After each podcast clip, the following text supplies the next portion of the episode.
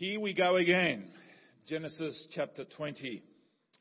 So, as we return to our series in the book of Genesis, the first book of the Bible, we recall that things have been going pretty well for Abraham. He's received the sign of the covenant from God. Remember when they cut the animals and split them? He also received word from God that the child he has been promised for so long is going to be here in less than a year. He hosted a feast with none other than God and two angels, and then interceded, proceeded to intercede for Sodom and Gomorrah, and was managed to intercede for his nephew and his family, and they were saved. He's been on a pretty good run of late. And, uh, but now we are reminded of just how easy it is, even for those who have been walking with the Lord for many years, to drift and to fall.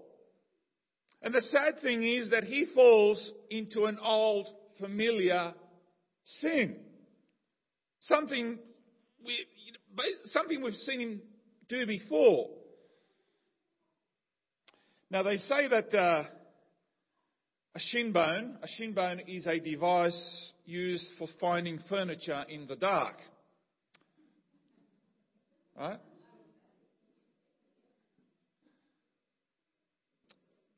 I don't know about you, but we all have those pieces of furniture that we keep hitting as we're about to try to find the switch for the light.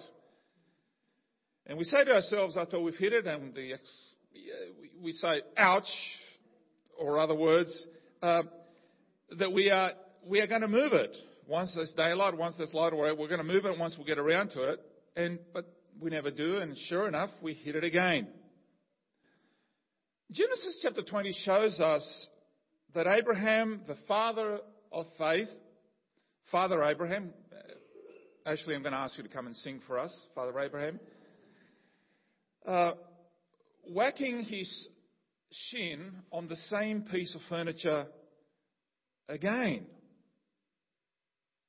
And Abraham's weak areas show us the struggles that you and I have in the life of faith.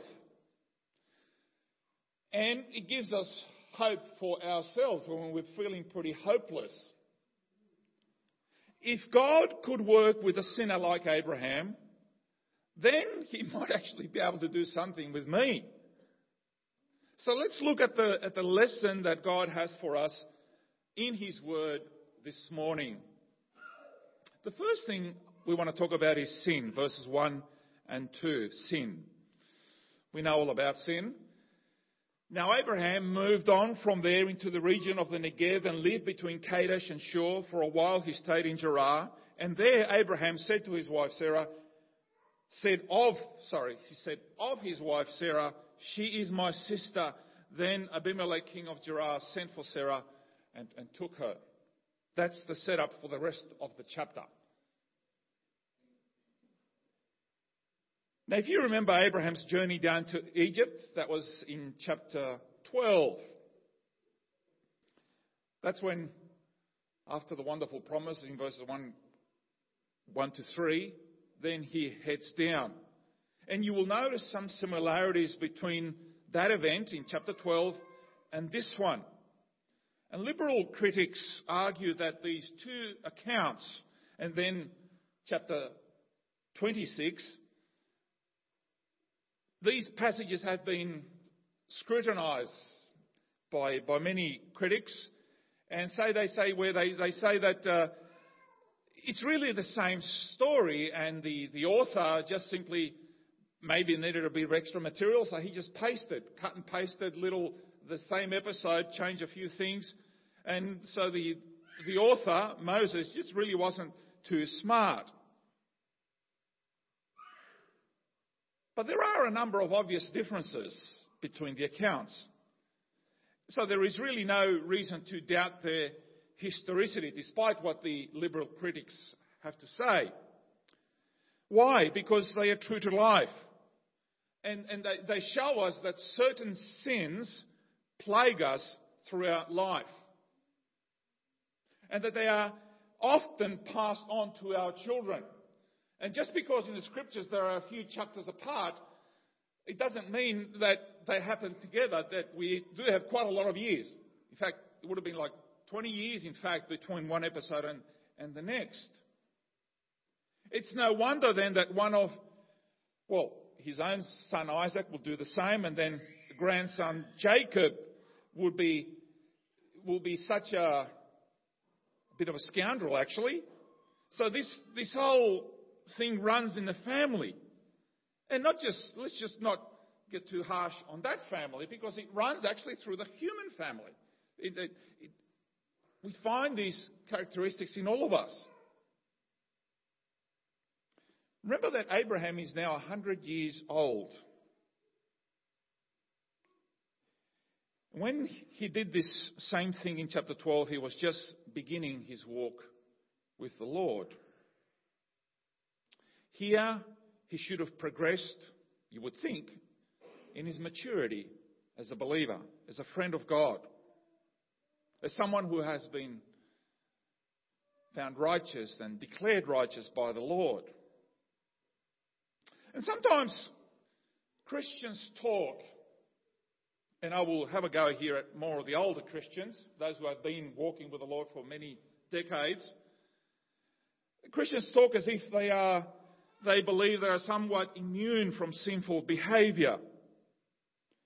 But this simply is not true of Abraham and it's not true of the other characters in scripture. It's not true in my life and it's not true in the life of other believers that I know of. Remember that there will never be a time, there will never be a time when we will be beyond falling.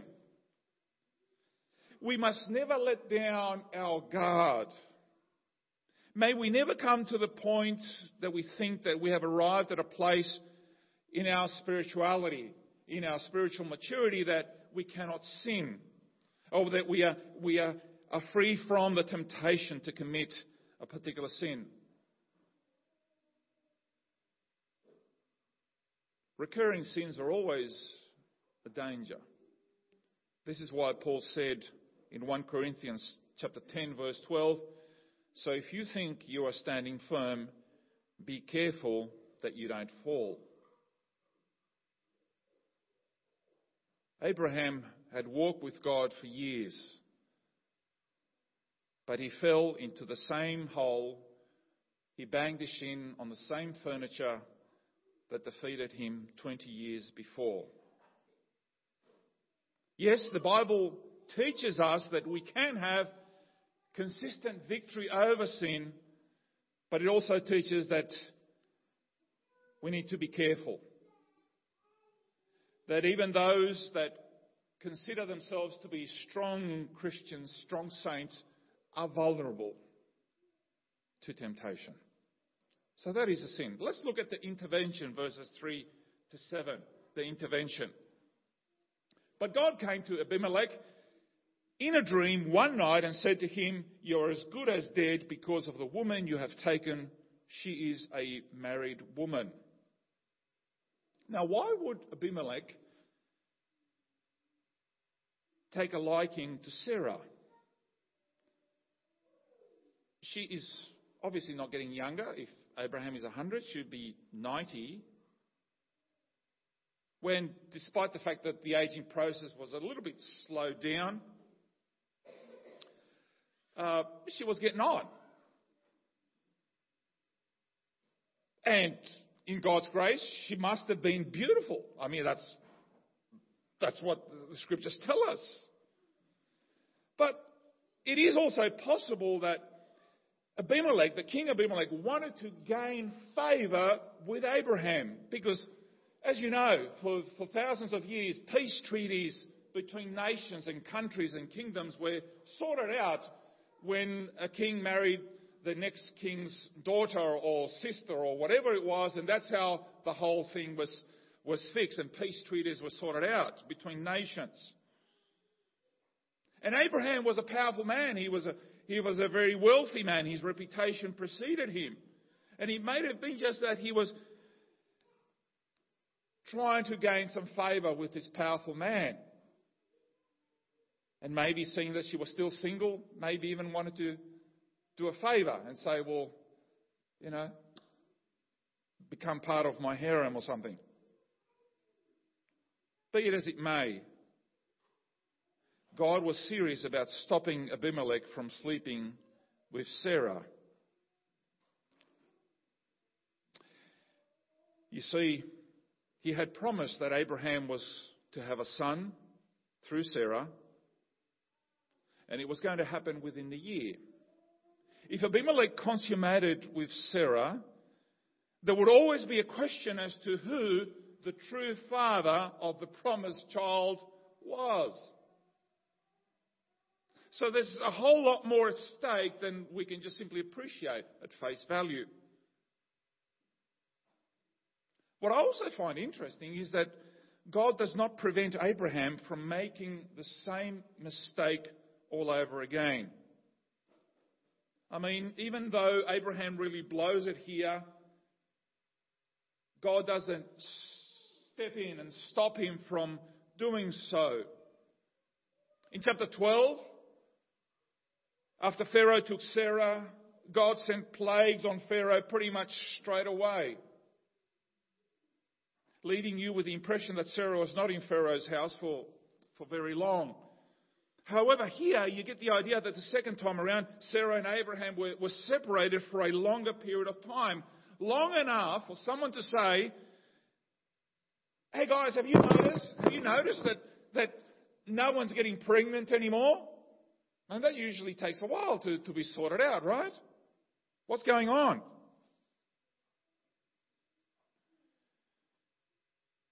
On the other hand, God does graciously come to Abimelech and warn him. So while God does not stop Abraham from doing the stupidity that he does, God does step in to stop Abimelech from doing something terrible. To his credit, Abimelech is shocked to discover all this and, and pleads his innocence before God. And God goes on to remind him, despite the fact that he is innocent and he didn't know that she was married, that doesn't change the fact that he's still in possession of another man's wife, so she must be returned.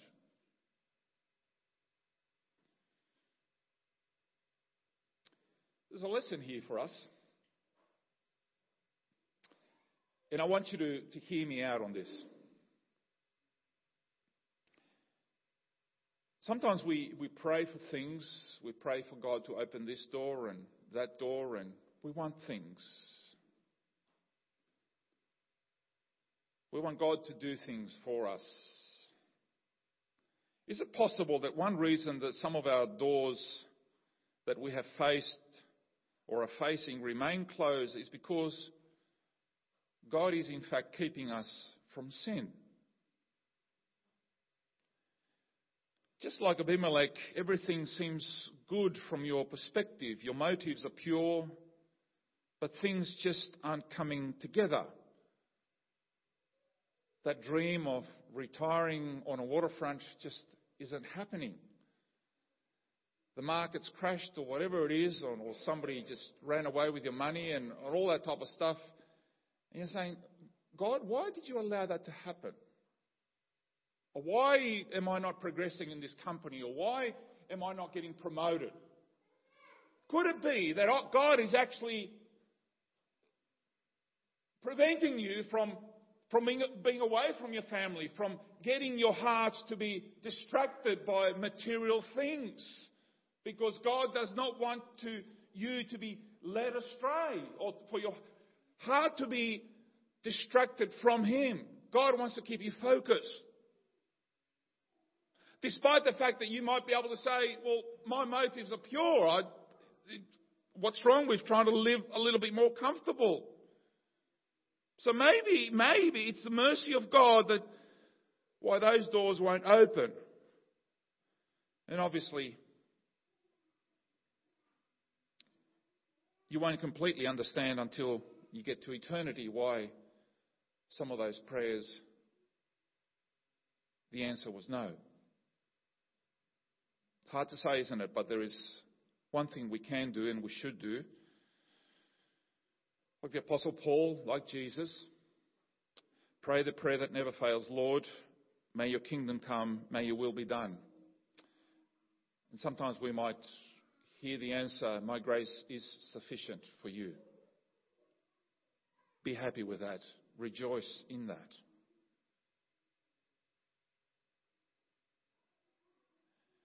God then tells him that he should do an odd thing. God tells Abimelech that he should do an odd thing. Ask Abraham to pray for him and he would live. now it's interesting, isn't it? Why would God listen to the prayers of the very same guy that has caused all this trouble in the first place? Isn't that interesting? Surely we can find somebody else with a bit more righteous uh, disposition than Abraham to pray. No, I want you to go to Abraham and get him. Serious? Well, again, it is here to show Abimelech that in spite of his sin, Abraham is still favored by God in spite of himself. You will struggle with that. I will struggle with that. No, no, no, no, no. That's not the way it works. Well, the fact is that God, God's people do not always behave in godly ways. But that doesn't prevent God from using them. Think about this. Abraham's sin was used Abraham's sin was used as a, as a witness, as a testimony, not of his own character, obviously, but of, to the greatness of God. Abimelech would, would have never known that God was a God of mercy, grace, forgiveness, and restoration if Abraham, if Abraham had never fallen into sin. I know. This is the God who, despite the mess that we make, he is able to somehow turn things around, and even the mess that we make, able to turn it for His glory. It is never pleasant to see the failure in the life of one of God's children. Sometimes it's like a train wreck. It's horrible. But I'm thankful that God did not sweep Abraham's sin under the rug, and that we actually have this story in the scriptures so that we can all ponder a little bit and even, even place ourselves in his shoes.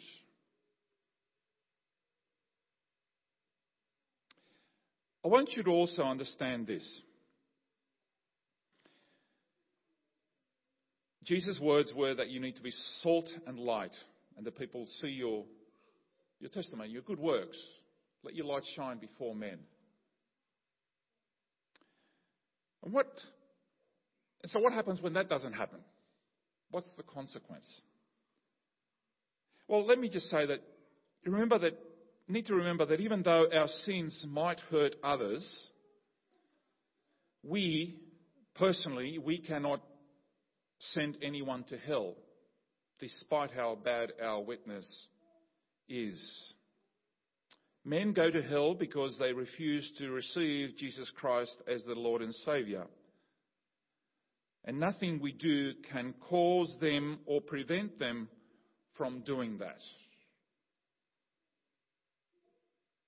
Our job is to warn them and to live right before them. Now, when we fail to do that, obviously there will be damage caused. And I've heard a lot of stories. I've had a lot of conversation with people who are no longer go to church, both this church and previous churches that I've served, that they tell me the story. I don't want to go to that church. I don't want to go to, I don't want to have anything to do anymore because of what they did to me. So and so, the pastor and everything else and, and, and they, they don't longer go anywhere now. And I say, well, you want me to say it's okay? I can understand. Yeah, from a human point of view, I understand.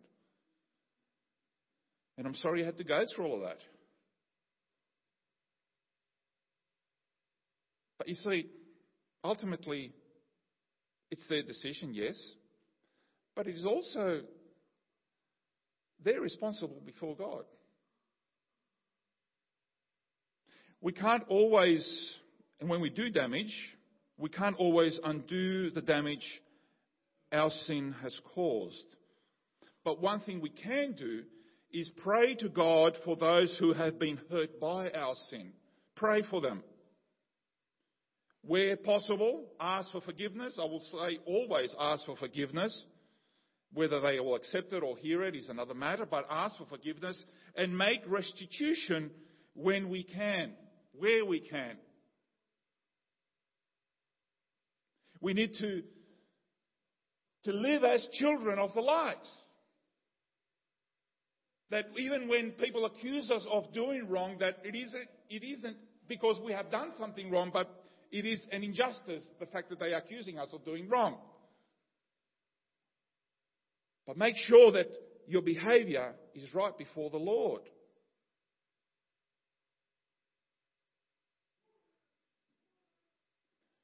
Confrontation, verses 8 to 13. Early the next morning, Abimelech probably had a, a tough night. Early the next morning, Abimelech summoned all his officials. And when he had told them all that had happened, they were very much afraid. Then Abimelech called Abraham in and said, What have you done to us? How have I wronged you that you have brought up such great guilt upon me and my kingdom? You have done things to me that should never be done. Ain't that the truth? And Abimelech asked Abraham, What was your reason for doing this? Just, just again, think about this for a while. God uses a pagan king to confront a sinning prophet to bring truth into the matter. Does that make you feel a little bit uneasy here? That we consider ourselves the, the reservoirs of righteousness and truth all our days, wherever we go, and yet God can and does sometimes use those who are not His children to speak truth to us. So we can't just block our ears and say, You can't speak anything to me, I'm a child of the King. God uses a pagan king to confront his sinning prophet, his, his friend. And after this happened, I'd like to say a nice story and say that Abraham confessed his sin and repented there and then. Is that what it says? it doesn't say that, does it? That's what I like it to say. And maybe as an editor of this, I would have said, yeah, well, I just got to put that in there. But no, our text just tells it like it is. What we see him doing here is making excuses. It's, a, it's kind of ironic, isn't it, that even though Abraham thought there would be no fear of God in this place, in verse 11, the men of that place feared God more than Abraham. It's a bit like it's a bit like the prophet who was called Jonah, who was called to, to Nineveh. And, you know, he, he, he had to go. He didn't want to do it. He was scared. He refused and all of that type of stuff. And even then, he did it in a cranky way. He says, eh, all right, I'll go. But he's, he's a cranky man. And, and it's, here, when confronted with, with truth, he just comes up with excuses. That these people are actually more fearful of God than you are. So, what are the excuses that he comes up with? Well, maybe you can find yourself. I find myself in some of these excuses. Firstly, it was God who pushed him. he says, ever since God had caused him to wander from his father's house. So in a way, he was, he was blaming God. It's a bit like Adam. He said, the woman you gave me, alright? you started all of this. I was happy in Ur of the Chaldeans, you know, I was happy there, but he caused me to wander. And because he had caused me to wander, then I had been fearful of my life. I was afraid that I would be killed. So, yeah, God is placing him in a dangerous situation. But how could Abraham really be in danger if God had called him to go into Canaan and made all those promises and everything else? What is there to fear? God's going to make it happen, Abraham. All those proofs and everything else, and you're still scared. You're kidding me. Second excuse, he told a half truth as a truth. Saying that Sarah was his sister, though technically true, was obviously intended, in the context that it was intended as a lie. Fact is, she was his wife more than he was, she was his sister. Promoting falsehood is simply lying Whatever color of lie you call it, a white lie, a brown lie, or whatever it is, it's still a lie. The motive is what's counted because you're, you're trying to deceive.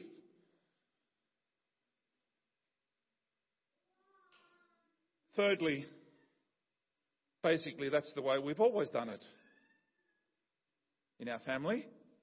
That's a tradition in our family. That's the arrangement. He and Sarah had planned and agreed to do this lie years before. And, and I love this in verse 13 as some sort of sign of love commitment. I love that. It, it says here uh, that, and when God caused me to wander from my father's household, I said to her, This is how you can show your love to me. This is how you can show your love to me. Okay? Lovey dovey. Okay? Everywhere we go, say that, you know, here's my, here's my brother. You love me, dear, don't you? Of course you do. We've never used that one, right? No.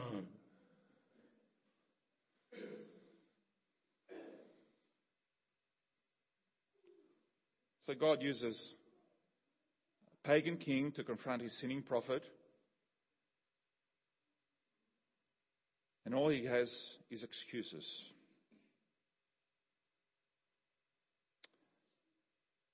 Don't take it personally, Abimelech.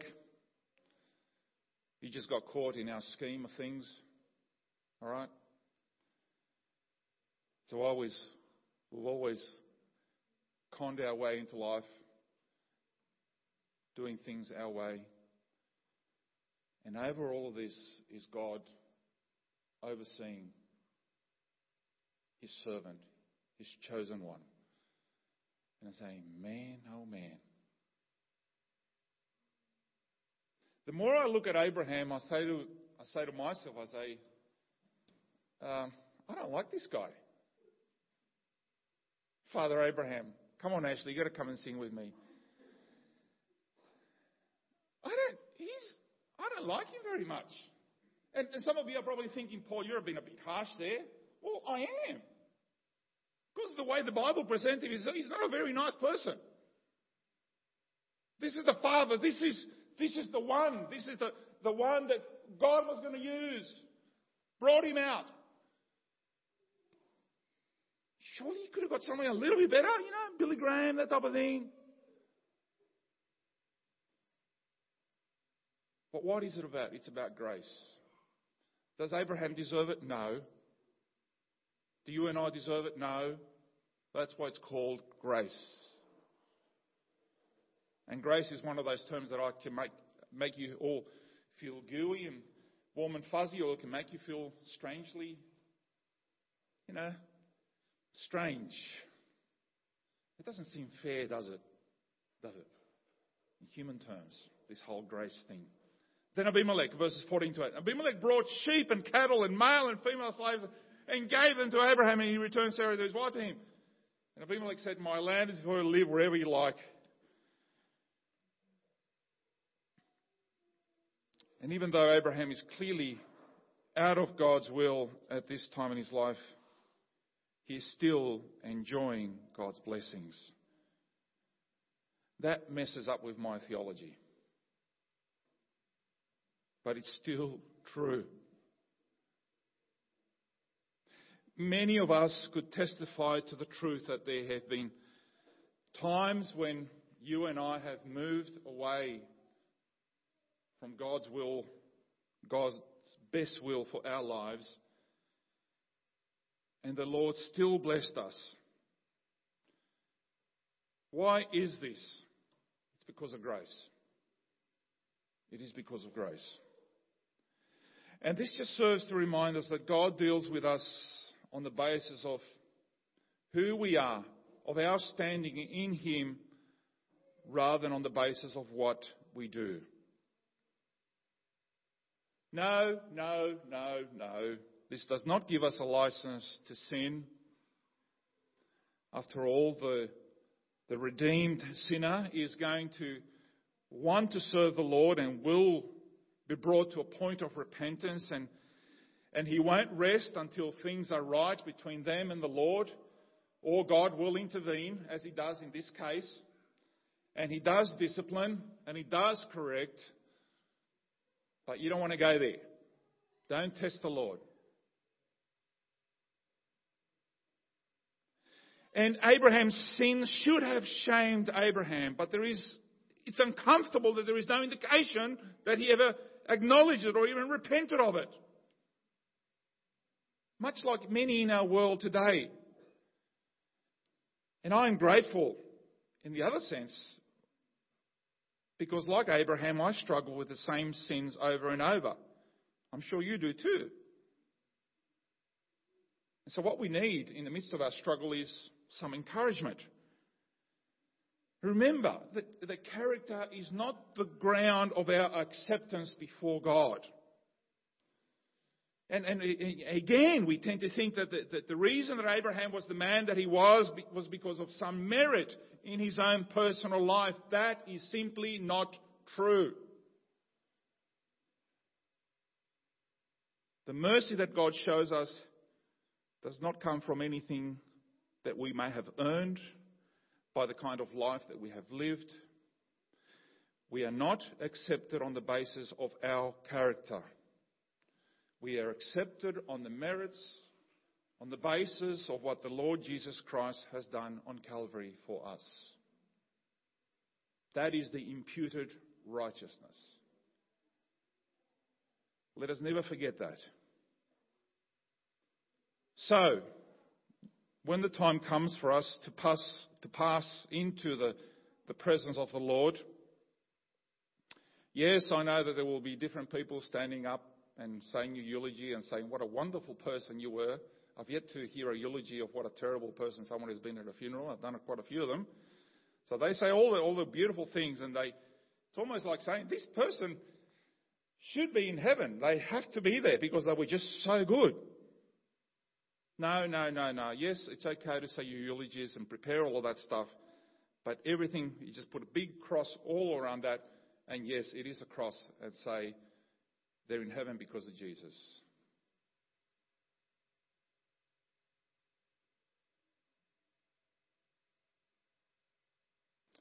Congregational preacher, and I'll leave you with this. Congregational preacher Joseph Parker, who lived about a hundred and something years ago, once said, and I quote, I'm glad that Abraham made such a fool of himself. Had he been without flaw all blemish, perfect and invincible in faith and complete in the sanctification of his character, he should have awed me with his supernatural respectability. End of quote. So, my dear Christian friend, what am I exhorting you to be this morning is not arrogant and proud because you think you are better than others or despairing and disheartened because you consider yourself much worse than others. We can be both, you know, depending on who you pick to compare yourself with. But to recognize that the God who has begun a good work in you is going to bring it to completion.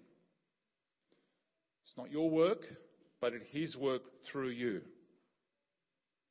And He will not fail in His work through you.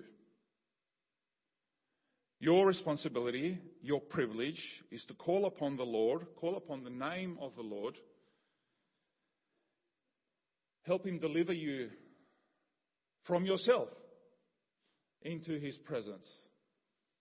And may He use you, despite yourself, to be His witness in this world that is so hell bent on destruction. May God bless us. Amen.